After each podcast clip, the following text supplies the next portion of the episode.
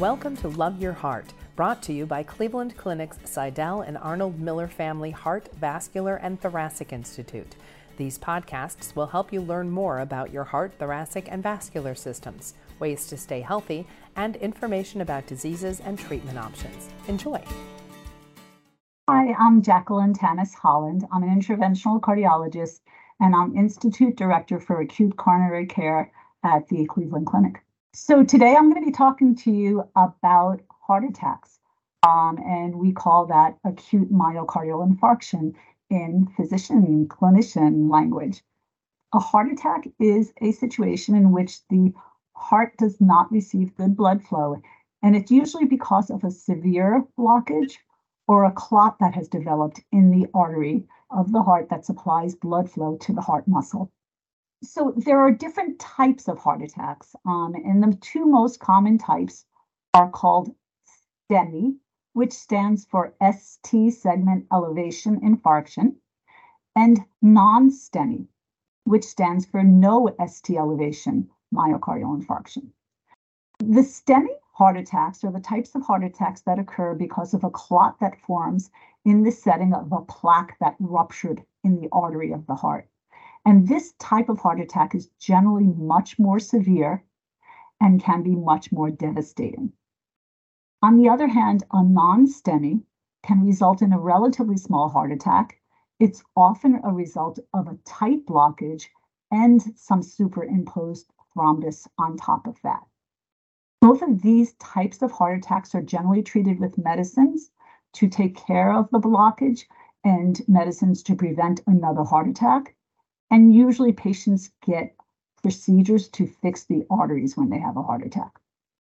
Now, interestingly, when you have a heart attack, the size of the heart attack does not necessarily dictate somebody's symptoms. You can have a very severe heart attack and not necessarily have any worse symptoms than somebody who has a milder heart attack.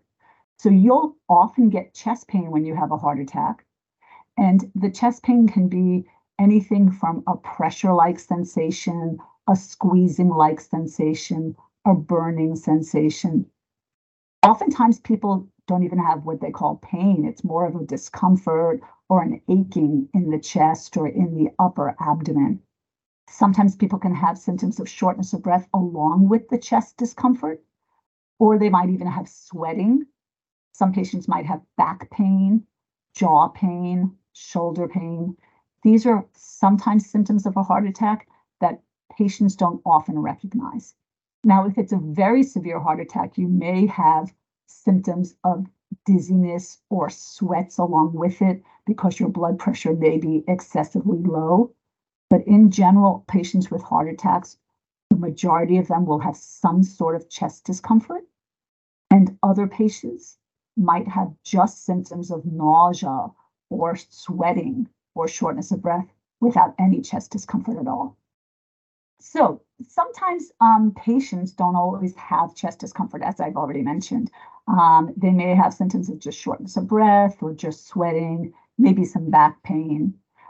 In general, we've noticed that patients who are older or sometimes female patients will have these atypical symptoms. And so it's important to recognize that you don't always have to have chest discomfort if you're having a heart attack.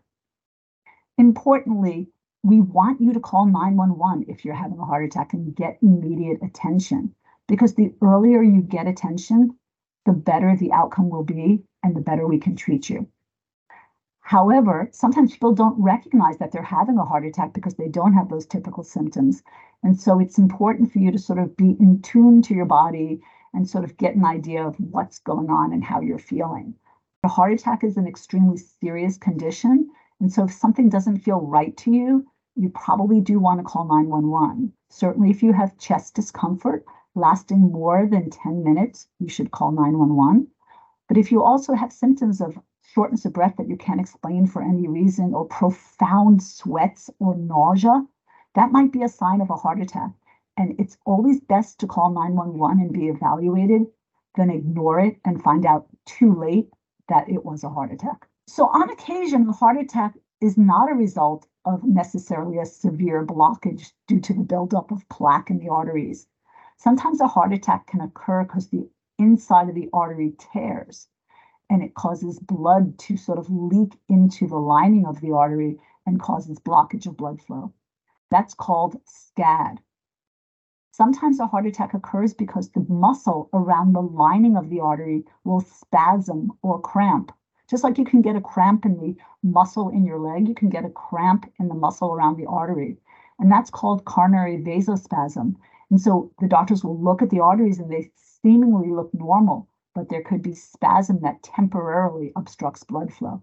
And sometimes there can be no blockages at all for other reasons.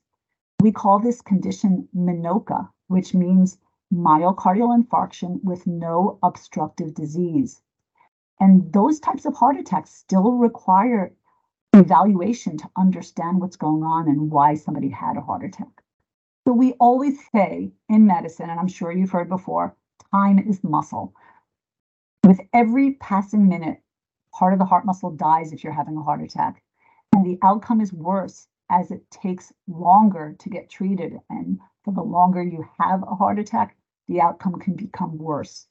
So you really want to call 911 or come to the hospital as soon as you recognize these symptoms, as soon as you feel these symptoms, to be sure that you get treated right away to have the best outcome. In general, we recommend that you call 911 if you're having symptoms. Um, and the reason for this is because patients can get seen by an ambulance, and the doctors and the ambulance team can start treatment early on. They can also communicate with the hospitals and let the hospitals know they're coming so the hospitals can be prepared ahead of time. And in some circumstances, sometimes people can have a cardiac arrest en route to the hospital. So you don't want to drive your own car to the hospital. You want to get through, through 911. So as soon as you notice you're having symptoms, or you, as soon as you feel symptoms of chest discomfort or shortness of breath, you don't want to wait long. And in general, calling 911 is preferred because it allows the ambulance staff to meet you in your own home, begin the evaluation process and assessment, and start the treatments. They can also notify the hospital ahead of time that you're coming to the hospital, so the hospital will be prepared. So, key points to remember. If you're having some sort of chest discomfort, and it doesn't have to be pain, if you're having severe shortness of breath, or terrible sweats, or nausea or vomiting, this could be a sign of a heart attack, and you want to call 911 and get to the hospital quickly because time is muscle. Thank you for listening. We hope you enjoyed the podcast. We welcome your comments and feedback. Please contact us at heart at ccf.org. Like what you heard? Subscribe wherever you get your podcasts or listen at clevelandclinic.org slash love your heart podcast.